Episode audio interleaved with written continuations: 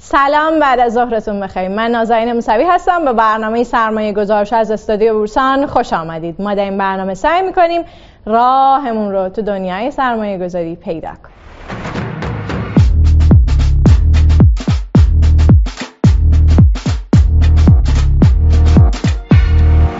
آدم هر جا هستین حال دلاتون خوب باشه. تا به این فکر کردین که پولم قیمت داره. قیمت پول در اقتصاد همون نرخ سوده.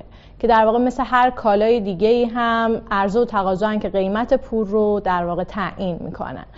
این نرخ سود برای همه فعالان اقتصادی از اهمیت زیادی برخورداره. اما این درجه اهمیت برای هر کدوم از اونها یه مقداری متفاوته.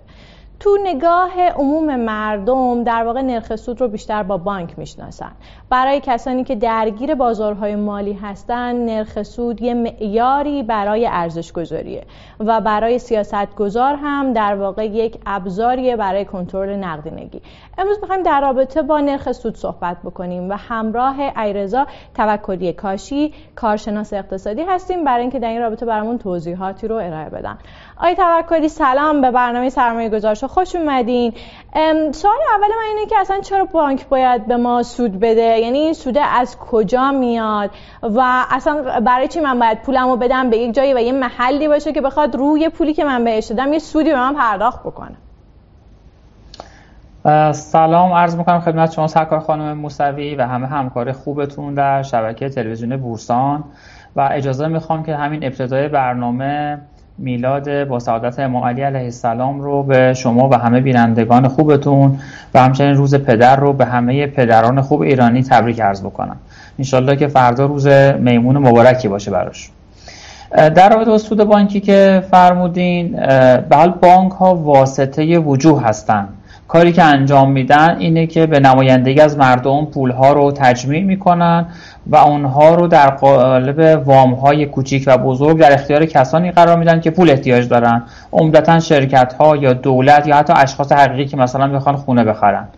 طبیعتا اون کسانی که پول رو از بانک می‌گیرن در ازای این پول باید سودی رو پرداخت بکنن و اون بانک بعد از جمع این سودها و کسر هزینه خودش یک سود خالصی رو ایجاد می‌کنه و به سپرده گذاران خودش پرداخت می‌کنه. بنابراین منبع سودی که بانک ها دارن پرداخت می‌کنن همون سودی هست که از محل وام دادن به بقیه مردم و البته یه مقدارم سرمایه گذاری هایی که در بخش های مختلف اقتصادی انجام میدن کسب می‌کنن و به اونها پرداخت می‌کنن. خب این میزان سود چطوری مشخص میشه؟ مثلا چرا به جای 20 درصد من طلب 50 درصد سود نکنم؟ بله طبیعتا در قالب عرضه و تقاضا کسی که از بانک وام می‌گیره می‌خواد کمترین مقدار سود رو پرداخت بکنه. اگر بشه اصلا بدون سود قرض الحسنه و کسی که می‌خواد سود بگیره طبیعتا بیشترین سود رو توقع داره که بگیره. چرا؟ 20 درصد. 30 40 50 60 درصد. منتها همونطور که عرض کردم یک جریانی وجود داره از ایجاد سود و پرداخت سود. طبیعتا بانک اگر بتونه این پول ها رو با نرخ بالاتری سرمایه گذاری کنه با نرخ بالاتری وام بده از این طرف هم می‌تونه سود بالاتری رو بده. منتها حواسمون به این موضوع باشه که اگر بانک نرخ های خودش رو برای وام ها از یه حدی بیشتر افزایش بده احتمال نکول یا سوختن پول یا پس نگرفتن پول خیلی افزایش پیدا می‌کنه. بنابراین بانک باید همیشه حواسش باشه. حالا بجز موضوع بحث وسیقه و اعتبار سنجی مشتریان نرخی رو بگیره از مشتری تحصیلات گیرنده که اون نرخ براش قابل قبول و قابل تأمین باشه. و طبیعتا به همون اندازه به سپرده گذارش سود رو میده. و این نرخ تعادلی نرخی است که مجموعی از نرخ ها در اقتصاد هستن که با هم دارن بازی می‌کنن. حالا اگه دوستان بتونن یکی از این اسلایت هایی که من آماده کردم رو خدمت شما نمایش بدن من اینجا توی این جدول به شما نشون دادم که ما در هر لحظه ای از زمان مجموعی از نرخ ها رو داریم. مثلا ما همین امروز چیزی داریم به اسم نرخ سود بین بانکی که بین 19 تا 20 درصده. این نرخ نرخی است که بانک ها به همدیگه پول قرض میدن و پول قرض می‌گیرن. یعنی یه بانکی که هر روز پول اضافه ای داره این رو به بانک دیگه ای که پول کم داره شب به شب در واقع میده و سودش رو می‌گیره یا همطور معکوس بانکی که پول کم داره از بقیه بانک ها می‌گیره. این نرخ 19 تا 20 درصده. یک کریدور بانک مرکزی داریم که یک کف و سقفی داره که در حال حاضر 14 و 22 به این معنی که اگر یک بانک منابع مازاد داشت و بانک دیگه هم از اون پول نخواست اینا می‌تونه به بانک مرکزی بده و بانک مرکزی بهش 14 درصد سود بده. یا از اون طرف اگر این بانک پول احتیاج داشت و از بانک های دیگه به هر دلیلی نتونست پول بگیره بانک های دیگه هم با کمبود منابع مواجه بودن می‌تونه از بانک مرکزی با وسیقه اینو 22 درصد پول رو بگیره ازش. نرخ دیگه ای داریم که در واقع سقف نرخ کریدور بانک مرکزیه که اگر این بانکی از بانک مرکزی بخواد پول بگیره و وسیقه هم نداشته باشه معمولا بانک ها اوراق دولتی رو وسیقه می‌ذارن و از بانک مرکزی پول می‌گیرن. اگه بانکی همون وسیقه هم نداشته باشه با نرخ 34 درصد باید این پول از بانک مرکزی قرض بگیره. یک نرخ سود دیگه ای داریم در بازار بدهی که اوراق بدهی اونجا مورد معامله قرار می‌گیرن که اون بین 18 تا 23 درصد امروز. مثلا حدود یه ماه پیش این نرخ تا حدود 25 درصد هم رسیده بود. نرخ دیگری داریم که حالا بیشتر محل صحبت شما راجع نرخ سود. این سود سپرده بانکیه که سودی است که در واقع بانک‌ها به سپرده گذاران میدن که 8 درصد و تا 10 درصد برای سپرده‌های کوتاه مدته که هر لحظه افراد خواستن می‌تونن از بانک خارج کنن.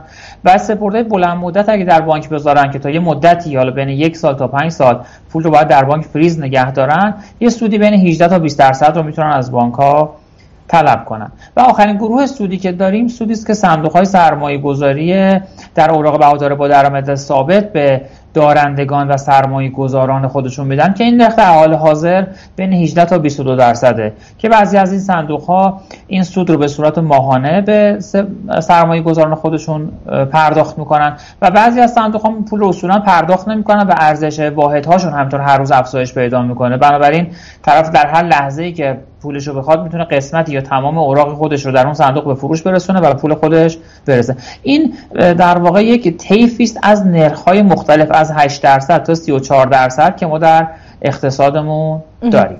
خب شما راجع به این صحبت کردین که اگه بانک ها بخوان قرض بگیرن نرخش چطوریه؟ ولی من می‌خوام بدونم که اگر من بخوام در واقع از جای دیگه این نرخ سود ثابتی دریافت کنم آیا این امکان وجود داره؟ مثلا میگن میشه در اوراق با خرید و فروش اوراق در واقع به یه نرخ سود ثابتی دست پیدا کرد. سوال بعدی اینه که این اوراق رو در واقع چه کسی داره منتشر می‌کنه؟ اگر مثلا دولت داره منتشر می‌کنه آیا منم می‌تونم به شخص بیام و اوراق منتشر کنم و بالاخره به نحوی تامین مالی بکنم برای خودم و انتظار داشته باشم که بعد از یه مدتی حالا بتونم اون پول رو برگردونم؟ ببینید از شما بیشتر جهت سرمایه گذاری فرمودید به بله. معنی که شما چقدر می‌تونه سود دریافت بکنید. این با اون حالتی که شما بخواید منابع رو دریافت بکنید و سودش رو پرداخت کنید متفاوته. بله همونطور که عرض کردم در بازار بانکی که عرض کردم که کسانی که مازاد منابع دارن پولشون رو در قالب سپرده نزد بانک می‌ذارن و کسانی که کسری منابع دارن به بانک مراجعه می‌کنن با در واقع احراز هویت اعتبار سنجی و گذاشتن وسیقه و تایید طرحشون یا اون موضوع که می‌خوان از اون پول استفاده کنن از بانک ها پول قرض می‌گیرن و با نرخ تعادلی که عرض کردم بین 18 تا 20 درصد نرخ سود سپرده هست و نرخ وام هم یه چیز بین اون 18 درصد تا 24 5 درصده. اما به جز این جای دیگه هم وجود داره اونم استقراض مستقیمه که بازار بدهی این کار رو انجام میده. در بازار بدهی اون شرکت ها یا دولت یا شهرداری هایی که پول لازم دارن به جای اینکه به بانک مراجعه کنن مستقیم در بازار پس از کسب مجوزهای مربوطه که بعد از بانک مرکزی یا از سازمان بورس مجوزهاش رو بگیرن یا از در واقع کمیسیون بنده کاف بودجه مجوزش رو بگیرن اوراق منتشر می‌کنن. و حالا مردم جایی که به بانک ها مراجعه کنن برای خریدن اوراق مستقیم همون اوراق رو در واقع از دولت یا شهرداری می‌خرن. که در حال حاضر محل این معامله و محل خرید این اوراق در شرکت بورس تهران و فرابورس هست. توسط همین سامانه های معاملاتی که مردم سهم می‌خرن می‌تونن از طریق همین سامانه ها اوراق مختلف رو هم خریداری بکنن و این در اختیارشونه. و گروه آخری که مردم می‌تونن استفاده بکنن یعنی بجز سپرده گذاری در بانک و بجز مراجعه مستقیم به بورس و فرابورس و خرید اوراق خریدن یونیت های صندوق هاست. که یونیت های صندوق هم خودش دو گروهن. عده از صندوق ها اصطلاحا ETF هستن. یعنی واحدشون در بورس به فروش می‌رسه. پس مردم باز از همون کانالی که سهام می‌خرن یا اوراق دولت رو می‌خرن می‌تونن همونجا واحدهای سرمایه گذاری صندوق های با درآمد ثابت رو خریداری کنن. یه تعدادی هم صندوق درآمد ثابت داریم که افراد باید مستقیم به شعب خودشون مراجعه کنن که لیست کاملشون در سایت سازمان بورس و در سایت فیپیران لیست شده. افراد اینو می‌تونن مشاهده کنن آدرس رو یادداشت کنن و به اون آدرس مراجعه کنن و پول رو واریز بکنن و واحد سرمایه گذاری رو خریداری کنن. در حال حاضر برای مردم و برای دریافت یک سود ثابت بدون ریسک که درگیر سهام و ریسک و مسائل اون نشه اولا این سه کار که عرض کردم خدمتتون وجود داره. خب تا اینجا یه کمی در رابطه با مباحث مقدماتی صحبت کردیم. اجازه بدین یه کمی در رابطه با مباحث اقتصاد کلان صحبت بکنیم. نرخ سود اساسا میگن که یک ابزاریه برای سیاست گذاری من دوستم بدونم که دولت یا بانک مرکزی چطوری میاد از نرخ سود استفاده می‌کنه برای اینکه سیاست گذاری درست رو انجام بده و اساسا نرخ سود چه عواملی روش تاثیر می‌ذاره خود اون چه تاثیراتی بر بازارها می‌گذاره. خیلی سوال خوب و عمیقی کردین. واقعا ممنون از شما بابت این سوالتون. حقیقت اینه که خانم موسوی ما توی اقتصاد چند تا نرخ داریم که این نرخ بسیار مهمن. یکیش نرخ سود یا نرخ بهره است که حالا یه مقدار توی این جلسه بیشتر راجعش صحبت کردیم و من توضیح دادم خدمتون نرخ مهم دوم نرخ ارزه که در واقع نرخ دلار و ارزهای دیگر رو نسبت به هم تعیین می‌کنه که اونم نرخ بسیار مهم تعیینش. و نرخ تورمه که نرخ تورم رو باز همه مردمش آشنا هستن که بر اساس افزایش سطح عمومی قیمت ها محاسبه میشه و نهایتا هم در واقع نرخ انرژی در به خصوص کشورهای مثل ما که منابع طبیعی داره نرخ انرژی حالا از گاز طبیعی گرفته برق گرفته نفت خام بنزین و الاخر اینا نرخ های مهمی هستن در اقتصاد. اون دو تا نرخ اول یعنی نرخ بهره و نرخ ارز در کنترل بانک مرکزیه. بانک مرکزی نرخ سود رو عملا توسط سیاست هایی که در بازار بین بانکی عملیات بازار باز اجرا می‌کنه تعیین می‌کنه. برای تعیین نرخ سود باید بانک مرکزی حواسش به شاخص های دیگر اقتصاد باشه. مثلا وضعیت تورم چطوره وضعیت اشتغال و بیکاری چطوره وضعیت رشد اقتصادی چطوره. بانک مرکزی برای اینکه بتونه اقتصاد رو تحریک بکنه و بخواد فعالیت ها رو افزایش بده یکی از کارهایی که می‌تونه بکنه این که نرخ سود رو کاهش بده. ببینید نرخ سود درسته اگر عدد بالایی باشه برای کسانی که منابع دارن نزد بانک ها می‌ذارن یا اوراق می‌خرن خیلی خوبه. سود بیشتری کسب می‌کنن. اما حواسمون باشه وقتی نرخ سود بالا باشه قیمت تمام شده پول برای کسانی که می‌خوان تأمین منابع کنن بالا میره. طبیعتا این نرخ از حدی که بالاتر بره اونها استنکاف می‌کنن از سرمایه گذاریشون و منصرف میشن. میگن ما تو این business اون مثلا با ریسک های مختلف سر و کار داریم و مثلا 30 درصد برامون سود داره بعد 25 درصدش رو به بانک بدیم. نمیصرفه. اصلا اون کار رو انجام نمیدن. بانک مرکزی برای اینکه تحریک بکنه اقتصاد رو و افراد رو تشویق کنه به سمت سرمایه گذاری بیشتر کارگاه های بیشتر کارخونه های بیشتر سرمایه در گردش بیشتر یکی از کاری که می‌تونه بکنه اینه که نرخ سود بیاره پایین. با کاهش نرخ سود باعث میشه بسیاری از طرحها توجیه پذیر بشن و خیلی از دارندگان کسب و کار یا توسعه دهندگان کسب و کار با افزایش سرمایه یا قرض گرفتن یا انتشار اوراق تامین منابع کنن و برن فعالیت اقتصادی انجام بدن. طبیعتا از محل فعالیت اقتصادی اشتغال افزایش پیدا می‌کنه. و بیکاری کم میشه تولید ملی زیاد میشه و ما به رشد اقتصادی می‌رسیم. طبیعتا با افزایش تولید و افزایش رقابت ها قیمت ها کاهش پیدا می‌کنه و مردم به کالاها و خدمات با قیمت پایینتر و احتمالا با تورم پایینتر دسترسی پیدا می‌کنن. و دست آخر اینکه با افزایش تولیدات ما راهمون برای صادرات بیشتر هم باز میشه. بنابراین بانک مرکزی با آوردن پایین نرخ بهره و نرخ سود می‌تونه این کار رو انجام بده. منتها طرف دیگه از یه حدی هم پایینتر نمی‌تونه بیاره. چرا؟ چون اگه نرخ از یه حدی پایینتر بیاره کسانی که مازاد منابع دارن دیگه انگیزه ای ندارن پولشون رو توی بانک ها بذارن یا اوراق رو خریداری بکنن. بنابراین یک نرخیه که هم بالا بودنش یک مشکلاتی رو داره و هم پایین بودنش. بانک مرکزی در هر لحظه ای از زمان باید این نرخ رو در واقع ارزیابی کنه و تخمین بزنه و بر اساس اون عمل کنه. این مهمترین کاری است که بانک مرکزی در زمینه نرخ سود داره.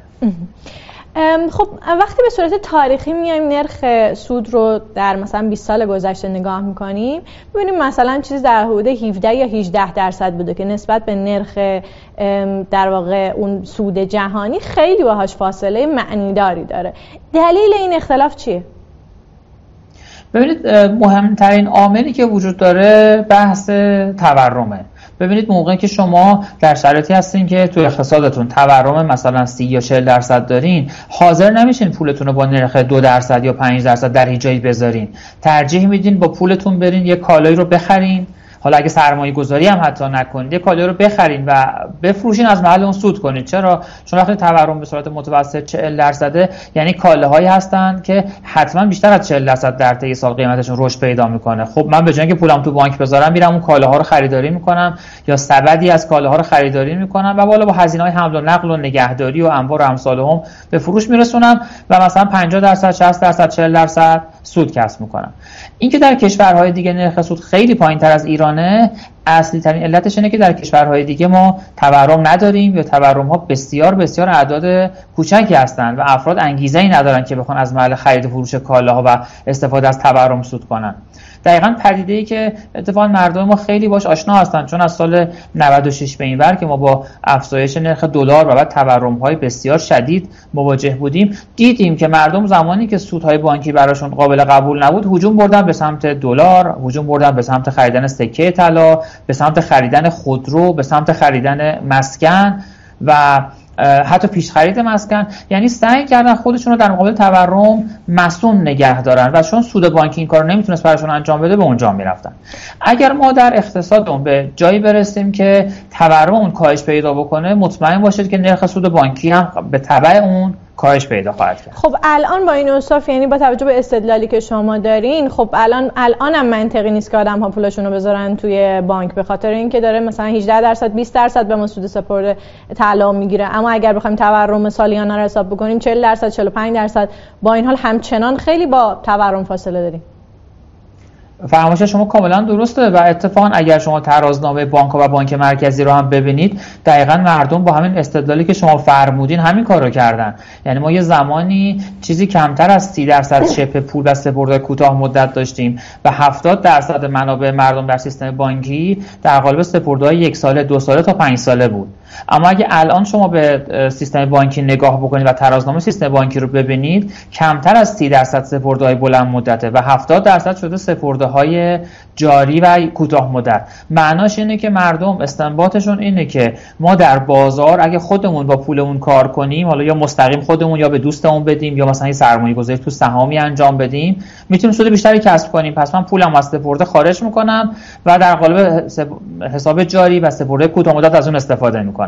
یه چیزی که مد نظر همه باید باشه اینه که بالاخره پول از سیستم بانکی خارج نمیشه. وقتی یک معامله انجام میشه بین خریدار و فروشنده کالای جابجا میشه متنا... در واقع متناسب با همون هم پول بین خریدار و فروشنده جابجا میشه. در واقع پول از حساب خریدار خارج میشه میره در حساب بانکی فروشنده میشینه.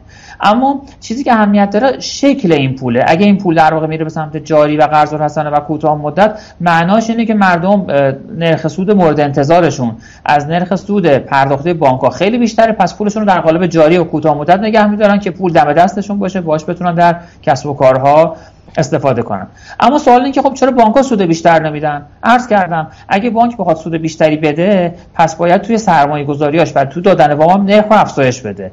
و بانک می‌دونه اگر نرخ از یه حدی بیشتر افزایش بده امکان پس گرفتن این پولا کاهش پیدا می‌کنه و اصطلاحا پولا میسوزن و نکول میشه. و وقتی در قسمت از این پول ها از بین برن وقت بانک با کسری منابع مواجه میشه. طبیعتا بانک برای اینکه از اون خطر بزرگ که از بین رفتن پولشه و در واقع نکول پولش نجات پیدا بکنه نرخ در یک سطحی پایینتر قرار میده که مطمئن باشه اون پولی که داره وام میده بتونه 100 درصدش رو حداقل 95 درصدش رو برگردونه. دارم حالا راجع به امریکا صحبت بکنیم چون جدیدن همه هر جا که میشینیم همه دارن راجع به نرخ بهره امریکا صحبت می‌کنن. میگن که ممکنه در سال آینده این نرخ بهره در امریکا چندی بار افزایش پیدا بکنه. سوال اینه که چرا این اتفاق ممکنه بیفته؟ آیا راجع به تورم وقتی صحبت می‌کنیم تورمیه که در حال حاضر در واقع کشور امریکا داره تجربه می‌کنه یا تورم انتظاری همینجا اهمیت پیدا می‌کنه؟ بله دقیقا هر دو مهمه. هم تورم گذشته مهمه که از پارسال تا الان قیمت ها چقدر افزایش پیدا کردن که امروز ما داریم با هم صحبت می‌کنیم آمریکا به پیک 25 سالش رسیده. یعنی الان تورم به حدود 7 درصد رسیده در آمریکا در آماری که انتهای ژانویه منتشر شد که این در 25 سال اخیر بی سابقه بوده و نرخ بهرش هم افزایش پیدا کرده. از یه چیزی حدود نیم درصد به حدود دو درصد رسیده. همین الان هم همچنان نرخ بهرش کمتر از عدد 7 درصد تورمه. منتها نکته مهمی که وجود داره که با بررسی سابقه دقیق نوسان نرخ در ایالات متحده می‌تونیم بهش برسیم اینه اینکه ببینید نرخ بهره نرخ خیلی مهمیه و بانک مرکزی از این استفاده می‌کنه. یه بخش از این استفاده بحث رشد اقتصادی کاهش بیکاری و امثال همه. یه بخش مهمش برای مبارزه با تورمه. نکته که وجود داره این یه دیگه خیلی دقیقه خیلی نکته مهمیه. اینکه بانک های مرکزی بعضی وقتها برای مبارزه با تورم و کاهش تورم و از بین بردن تورم نرخ بهره رو افزایش میدن. یعنی موقعی که احساس کنن که تورم به واسطه ایجاد سفت بازی در بازارهای مختلف داره اتفاق میفته و یه دی در بازار دارن قیمتاشون هر روز یا هر ماه افزایش میدن و در واقع دارن اجحاف می‌کنن در, در شرایطی که پارامترهای دیگه مثل نقدینگی مثل نرخ بهره و جاهای دیگه خیلی جابجا نشده برای مبارزه با موضوع تورم نرخ بهره رو افزایش میده. انقدر نرخ بهره رو زیاد می‌کنه که حتی نرخ بهره چند درصد هم بالاتر از نرخ تورم قرار بگیره که اون انگیزه های سفته بازی کاهش پیدا کنه. این در واقع انگار آب میریزیم روی آتیش. اما و این دقیقا سیاستی است که بانک مرکزی ایالات متحده فدرال رزرو در اواخر دهه 70 میلادی و نیمه اول دهه 80 میلادی از همین سیاست استفاده کرد که تورم از اعداد 6 7 درصد به اعداد بالای 13 درصد رسید و فدرال رزرو هم متناسب با افزایش نرخ تورم و چند درصد بالاتر از تورم نرخ بهره رو حتی تا مرز 17 درصد هم افزایش داد. ولی وقتی که در واقع نرخ تورم دیگه شکست خورد و شروع کرد پایین اومدن از اعداد 13 14 به اعداد 11 و 10 و 9 شروع کرد پایین اومدن نرخ بهره به دنبال همون شروع کرد پایین اومدن. اما سیاست دوم که بانک مرکزی داره جالبه که این در اواخر دهه 90 میلادی و ابتدای قرن 21 سال 2000 تا 2010 در پیش گرفته شد این بود که بانک مرکزی برای اینکه تورم رو کاهش بده نرخ تور... نرخ بهره رو کاهش داد. خیلی مهمه ها. یک جایی برای کاهش نرخ تورم بهره رو زیاد کردن در یک مقطع دیگری برای اینکه نرخ تورم کاهش پیدا کنه کاهش دادن. اونم در واقع نیمه آخر دهه آخر قرن بیستم و اوایل قرن 21 بود که تورم از حدود 6 7 درصد می‌خواستن کاهش بیشتر بدن به سمت اعداد 2 3 درصد که شروع کردن نرخ بهره رو کاهش دادن. چون می‌دونیم یکی از عواملی که به بخش تولید در واقع هزینه برای بخش تولید ایجاد می‌کنه هزینه مالی یا سودی است که بنگاه ها به بانک ها پرداخت می‌کنن. خب طبیعتا این اگه عدد بالایی باشه بنگاه ها باید با سود بالاتری بفروشن که بتونن اونو جبران کنن این باعث تورم میشه. در این نیمه کاری که بانک مرکزی کرد نرخ بهره رو تا نزدیک صفر پایین آورد یعنی اولش تا حدود 3 درصد بعد از بحران 2007 2008 تا نزدیک صفر پایین آورد و این باعث شد که تورم بیشتر کاهش پیدا کنه. الان در شرایطی هستیم که ما به خاطر پاندمی کرونا و افزایش هزینه های همه دولت ها از جمله دولت ایالات متحده که خیلی از کسب و کارها رو تعطیل اجباری کرد و بعد گفت من به جاش به شما پول پرداخت می‌کنم چک رو در خونتون میفرستم و هزینه‌اش افزایش پیدا کرد. با کسری بودجه بزرگی مواجه شده. و همین مسئله باعث شده که اوراق بیشتری منتشر کنه و این افزایش حجم اوراق باعث افزایش تورم شده که فکر نمی‌کردن اولش از 3 4 درصد تجاوز بکنه ولی آمارها نشون دادن که الان به مرز 7 درصد هم رسیده. الان که بر بانک مرکزی آمریکا مبرهن شده و واضح شده که دیگه این تورم تورم گذرا نیست و صرفا به خاطر بحث کسر بودجه نیست دست به کار شده و داره نرخ بهره رو افزایش میده. من تخمینم اینه که اگر این قصه ادامه پیدا بکنه حتی شاید نرخ بهره تا نزدیک 8 9 درصد رو هم ما در یک سال آینده شاهدش باشیم. هرچند تصمیم بسیار سختیه. یعنی در 4 5 ماه گذشته فدرال رزرو صرفا از نرخ‌های زیر یک درصد فعلا خودش رو به دو یک دهم درصد رسونده. یعنی حدود 6 7 طول کشیده همین مسیر رو طی بکنه. تا به 6 7 8 درصد می‌خواد برسه راه طولانی داره. و از طرف دیگه نگرانی که داره اینکه اگر نرخ بهره بیشتر از این افزایش پیدا کنه به بالا 4 5 درصد و 8 درصد برسه که من ارزم اینه که احتمالش هست. برای اینکه دهه 70 و 80 هم علیرغم مخالفت هایی که بود آقای پول ولکر این کار انجام داد. احتمالا چند تا اتفاق تو اقتصاد میفته یکی اینکه رشد اقتصادی کاهش پیدا می‌کنه چرا؟ چون هزینه تامین مالی زیاد میشه و خیلی دیگه وام نمی‌گیرن. از اون بدتر اینکه قیمت سهام کاهش پیدا می‌کنه چون همونطور که حضرت عالی می‌دونید و همه بیننده های خوب آگاه شما می‌دونن یکی از پارامترهای مهم در ارزش گذاری بحث نرخ بهره است. اگه نرخ بهره افزایش پیدا کنه نرخ تنزیل در واقع زیاد میشه و باعث میشه قیمت سهام و ارزش گذاری کاهش پیدا کنه. و می‌دونیم برای بازارهای سهام آمریکا نرخ بهره و در واقع ارزش بازار سهامشون خیلی اهمیت داره. به همین دلیل بانک مرکزی خیلی محتاطانه میره جلو.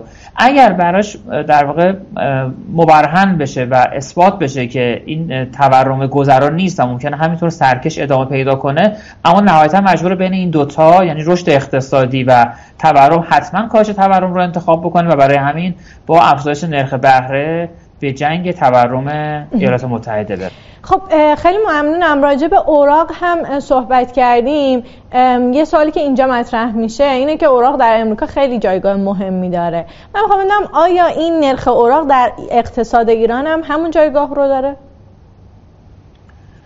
بله من حالا جدولی خدمتون نشون دادم نرخ اوراق الان در بازار بدهی ایران یک نرخ در حدود همون نرخ سپرده بانکی یا بازار بین بانکیه. و حقیقتش اینه که این نرخ ها اصطلاحا با هم خیلی کورولیت دارن خیلی شبیه هم هستن. مثلا نرخ بشه 27 درصد. حتما بقیه نرخ هم حالا با یه یکی دو درصد فاصله به سمت 27 درصد حرکت می‌کنن. یا همونطور اگه به سمت پایین حرکت کنه اینا همه با هم حرکت می‌کنن. سه تا نرخ مهم داریم در بین نرخ هایی که من در جدول قبل عرض کردم خدمتتون. نرخ بین بانکی نرخ بازار بدهی و نرخ سود سپرده بانکی. و البته صندوق های سرمایه گذاری هم تابعیت زیادی از نرخ سود سپرده بانکی دارن. این چهار تا نرخ خیلی به هم نزدیکن و نمی‌تونن از همدیگه فاصله بگیرن و طبیعتا باز عرض می‌کنم بانک مرکزی بازیگر اصلیه. یعنی حتما تورم رو می‌بینه که 40 درصده منتها می‌دونه که تا 40 درصد نرخ سود رو نمی‌تونه افزایش بده. در حد توانش که اعداد بین 20 تا 25 درصد هستن سعی می‌کنه نگه داره. امیدواریم با کاهش نرخ تورم همونطور که ما در سالهای 93 تا 96 شاهدش بودیم بانک مرکزی این بار آگاهانه و مسئولانه عمل کنه و با کاهش تورم نرخ سودها رو کاهش بده که اجازه رشد اقتصادی رو بده. من اعتقاد دارم اگر بین سالهای 93 تا 96 که نرخ تورم به زیر 15 درصد و حتی به تک رقمی هم رسید. بانک مرکزی هم در بازار بین بانکی و در بازار بدهی فعالانه نقش بازی می‌کرد و نرخ رو کاهش می‌داد تا حدود 10 11 حتی زیر 10 درصد. حتما ما تامین مال اون خیلی توسعه پیدا می‌کرد و رشد اقتصادی رو شاهدش بودیم و حتی شاید خیلی از مسائل رو که از سال 96 به بعد شاهدش بودیم. از جمله پرش نرخ ارز و مسائل دیگر رو احتمالا دست به گریبانش نبودیم. با اینکه شما گفتین که خیلی نرخ در واقع اوراق اهمیت داره و در واقع همون جایگاهی رو داره که در امریکا داره به نظر می‌رسه که ایرانی ها خیلی علاقمند نیستن برای اینکه سرمایه گذاری بکنن در اوراق. شاید بهتر باشه یه مقدار راجع به خود اوراق و انواع قراردادهاش اینجا صحبت بکنیم. چه تفاوتی بین انواع قراردادهایی که در اوراق وجود داره هست؟ ببینید بازار بدهی همین بازاری که اوراق توش معامله میشه برخلاف اینکه به نظر خیلی ساده میاد که یک اوراقی است که یک سررسیدی داره با یک طول کوپونی دوره سررسیدی فواصل دوره کوپونی و نرخ ثابتی. اما یکی از بازارهای بسیار بسیار پیچیده در دنیاست در همه کشورهای دنیا. و به همین دلیل معمولا مردم از سرمایه گذاری مستقیم در بازار بدهی من میشن. البته همین رو در مورد سهام هم داریم. و حقیقتش اینه که در کشورهای دیگه هم که مردم سرمایه گذار زیادی در بورس و سهام انجام میدن بوده هیچ از اینا مستقیم نیست. غیر مستقیم و با واسطه و توسط صندوق های سرمایه گذاری اتفاق میفته و صورت می‌گیره. توی اوراق بهادار با درآمد ثابت و بازار بدهی هم همینطوره. درسته همه اوراق خیلی به نظر شبیه هم میان و بین 18 درصد تا 21 دو درصد سود دارن. اما دیوریشنشون ریسکشون فاصله تا سررسیدشون و نرخ کوپن هاشون همه عواملی هستن که روی این اثر می‌ذارن. اتفاقی که میفته اینه که افراد حرفه‌ای میشن مدیران صندوق‌های سرمایه گذاری کسانی که مدیریت مالی بلدن مدیریت سرمایه گذاری بلدن اصطلاحات ویژه این رو مثل دیوریشن کانوکسیتی اینها رو می‌شناسن و می‌تونن محاسبه بکنن. اونها وارد بازار اوراق میشن و اوراق رو خریداری می‌کنن و سعی می‌کنن یک سود نسبتا ثابت و منظمی رو به سرمایه گذارانشون بدن. اما اگر بخوام سوال شما رو هم بی جواب نذارم ببینید ما اصولا در بازار دو نوع اوراق اصلی داریم. اوراقی که کوپن نداره و سودش صفر اصطلاحا و اوراقی که کوپن داره و یه سود 18 15 درصد بهش تعلق می‌گیره. اوراقی که هیچ سودی بهش تعلق نمی‌گیره چه بازدهی رو برای سرمایه گذاری ایجاد می‌کنه؟ سرمایه گذار از محل ارزان خریدن این اوراق و گرفتن اصل پول در سر رسید سود می‌کنه. مثلا اوراقی که هیچ کوپنی نداره و سودش صفره و سررسیدش سال آینده است و در سررسید ناشرش قرار 100 هزار تومان به سرمایه گذار پول پرداخت کنه. اگه سرمایه گذار امروز این اوراق رو 80 هزار تومان بخره در فاصله یک سال روی 80 هزار تومان 20 هزار تومان سود می‌کنه که سال بعد می‌تونه 100 هزار تومان رو ناشر بگیره. 20 هزار تومان سود روی 80 هزار تومان پول پرداختی عملا میشه 25 درصد سود. بنابراین اوراقی که کپون ندارن از محل فاصله قیمتیشون تا قیمت اسمی برای سرمایه گذاران سود ایجاد می‌کنن. اما دسته دوم اوراقی هستن که کپون دارن. 18 درصد 20 درصد 21 درصد متفاوته و دورهای پرداخت سودشون هم متفاوته. در گذشته که توی ایران ما فقط اوراق مشارکت رو داشتیم تقریبا تمامشون به صورت سه ماه یک بار و فصلی سود پرداخت می‌کردن. بسته به تاریخ انتشارشون. مثلا اوراقی که 20 مرداد منتشر می‌شد سه ماه بعد در 20 آبان و سه ماه بعد در 20 بهمن کوپن های سه ماهش رو پرداخت می‌کرد. بعضی از اوراق کوپن 6 ماهه دارن بعضی کوپن سالانه دارن. یه تعداد محدودی اوراق هم داریم که کوپنشون ماهانه است یعنی هر ماه یک سودی رو پرداخت می‌کنن. حالا خود اینا به دستبندی ریستری تقسیم میشن. مثلا بر اساس عقودشون که عقدشون عقد اجاره است یا قراردادشون قرارداد فروش اقساطی و مرابحه است یا اوراق رهنی هستن یا سفارش ساختن که اینها دیگه در واقع اطلاعات خیلی خیلی جزئی و تخصصی میشه که افراد حرفه‌ای که قرار صندوق های سرمایه گذاری رو مدیریت بکنن به این چیزها اشراف دارن. و نکته آخر رو هم تو این زمینه عرض بکنم که ارزم رو در این قسمت تمام بکنم. موضوع بعدی بحث نوع ناشره. بالاخره الان افراد مختلف عرض کردم می‌تونن اوراق منتشر کنن. مهمترینشون دولته که منظور ما هم از دولت به طور مشخص وزارت اقتصاد و خزانه داری کل کشورن. یعنی اگر بقیه ادارات دولتی وزارت های دیگه اوراق منتشر کنن ما بهش نمیگیم اوراق دولتی میگیم اوراق سازمان های دولتی چون تعهدی از طرف دولت برای پرداختش وجود نداره. اون وزارت خونه از محل منابع خودش باید بده.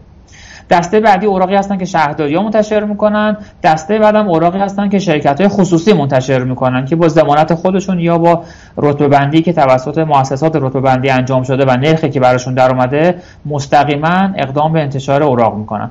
پس ما در بازار بدهی هم جهت نوع اوراق هم جهت سررسید کوپن سود و همینطور نوع ناشر دستبندی های متعدد و متنوعی رو داریم که باز یک بار دیگه تاکید می‌کنم به دلیل تخصصی بودن این بازار هرچند مردم مستقیم می‌تونن وارد این بازار بشن اما واقعا توصیه می‌کنیم مستقیم وارد این بازار نشن و پولهاشون از طریق صندوق های سرمایه گذاری وارد این بازار اوراق بدهی کن. و با عنوان آخرین سوال نرخ بهره در واقع بر بازارهای مالی چه تاثیر می‌گذاره؟ شما در رابطه با بازار سهام یه مقدار توضیح دادین. لطفا در رابطه با بقیه بازارها هم برامون توضیح بفرمایید. ببینید مهمترین بازاری که از نرخ بهره اثر میپذیره واقعا بازار سهامه. یعنی شاید بیشترین اثر رو اونجا میپذیره. اما بازار دیگه در خود بازار وام هست. ببین بالاخره کسی که می‌خواد کسب و کاری را بندازه مثلا شرکت پتروشیمی تاسیس بکنه یا اصلا یک مغازه کوچیک تاسیس بکنه این یه قسمتی از منابع رو خودش داره در قالب سرمایه. بقیهش رو باید قرض بگیره. اینجا نرخ بهره یا نرخ سود بسیار براش مهم میشه. اگه نرخ بهره 40 درصد باشه شاید طرف وقتی چرتکه میندازه بالا پایین می‌کنه برسه به اینکه این کار نمیصرفه انجام بده و این کار رو انجام نده. حالا ممکنه میگم یه در یک مغازه باشه با یه سرمایه 100 میلیون تومانی یا چند میلیارد تومانی بتونه اون کسب و کارش رو بندازه یا سرمایه چند صد و چند هزار میلیارد تومانی بر راه اندازی یک کارخانه پتروشیمی، کارخانه فولاد، کارخانه خودروسازی، سیمان یا هر بیزینس مشابه دیگری. اگه نرخ بهره از یه حدی بیشتر افزایش پیدا کنه انگیزش رو از دست میده. عرض می‌کنم بانک مرکزی باید بین رشد اقتصادی و ایجاد انگیزه در فعالان اقتصادی برای توسعه فعالیت هاشون از یک طرف و کاهش تورم و کاهش انتظارات تورمی یکی رو انتخاب بکنه. یه وقت میگه تورم وضعش خوبه. یه ذره بالاتر بره خیلی مهم نیست. بذار من تمرکزم بزنم روی رشد اقتصادی و افزایش سطح تولید و اشتغال. اما یه وقتی تورم به سطوح نگران کننده ای می‌رسن که حقیقت اینه که نرخ‌های بالای 6 7 درصد در همه جای دنیا نگران کننده است. ما ما تقریبا همیشه در این حالت نگرانی قرار داریم. بنابراین واقعا بانک مرکزی ما اگه کار درست بخواد انجام بده که به کل اقتصاد ما خدمت بکنه بله. از جمله به بورس خدمت کنه از جمله به رشد اقتصادی خدمت کنه. از جمله به خانوارها خدمت بکنه که بالاخره پسندازهاشون رو دارن سرمایه گذاری بله. می‌کنن. اینه که تورم رو کاهش بده. حالا برای کاهش تورم اگر قرار موقتی با تاکید بر موقت بودن نرخ بهره افزایش بده حتی به 40 درصد. من اینو سال گذشته به دوستان وزارت اقتصاد و بانک مرکزی هم گفتم. گفتم ممکنه موقتی برای چند هفته چند ماه همون کاری که بانک مرکزی آمریکا انجام داد. لازم باشه نرخ بهره به شدت بره بالا. یعنی به شدت یعنی به اعداد غیر قابل تصور بره بالا.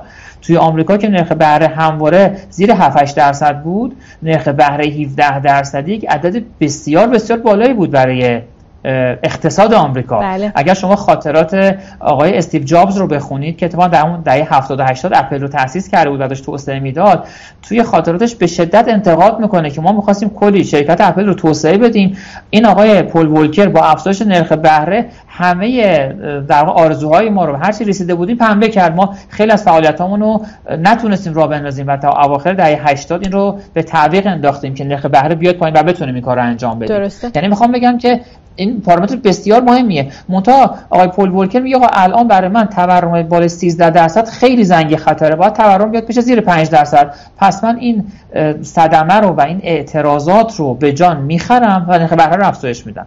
و البته موقتی هم بود یعنی شاید کل این دوره که نرخ بهره آمریکا رفت بالای 13 14 تا 17 درصد که پیکش بود کمتر از 8 ماه بود و بعدش دوره نرخ اومد پایین. اما اثرش رو گذاشت. یعنی رفتارهای سفت بازی در بازارهای دیگر رو کاملا تونست کنترل کنه و نرخ تورم رو بیاره پایین. امیدواریم بانک مرکزی ما واقعا این سیاست رو در پیش بگیره و ما به همه مردم ایران از نرخ تورم پایین مثل همه کشورهای دیگه منتفع بشیم. درست. خیلی ممنونم. آقای توکلی شما خیلی سریع و تند همراه من اومدین. متشکرم از توضیحاتتون. من با شما خداحافظی می‌کنم. خیلی ممنونم. مجددا از شما و همه همکار خوبتون در شبکه خوب بورسان تشکر می‌کنم. صحبت کردم با ایرزا توکلی کاشی پژوهشگر اقتصادی. صحبت من صحبتمون در رابطه با نرخ بهره بود. ایشون گفتن که در واقع سه تا نرخ هست که براشون از اهمیت زیادی برخورداره. یکی نرخ تورم نرخ بهره است و در واقع نرخ ارزه. از نرخ انرژی هم صحبت کردن و ارتباط این نرخ رو با همدیگه گفتن که سیاستگزار چطوری می‌تونه در واقع از این نرخ بهره استفاده بکنه برای اینکه بتونه تورم رو کنترل بکنه و رشد اقتصادی رو در یک جامعه ای بهبود ببخشه. و راجع به این صحبت کردیم که اساسا نرخ بهره چه بالا رفتنش و پایین اومدنش چه عواقبی بر اقتصاد یک کشور داره. خیلی هم ممنونم از اینکه تا اینجا برنامه همراه من بودین. من نازنین موسوی اینجا استادیو بورسان. برنامه سرمایه گذار شد. تا پس فردا ساعت 14 مراقب خودتون باشید.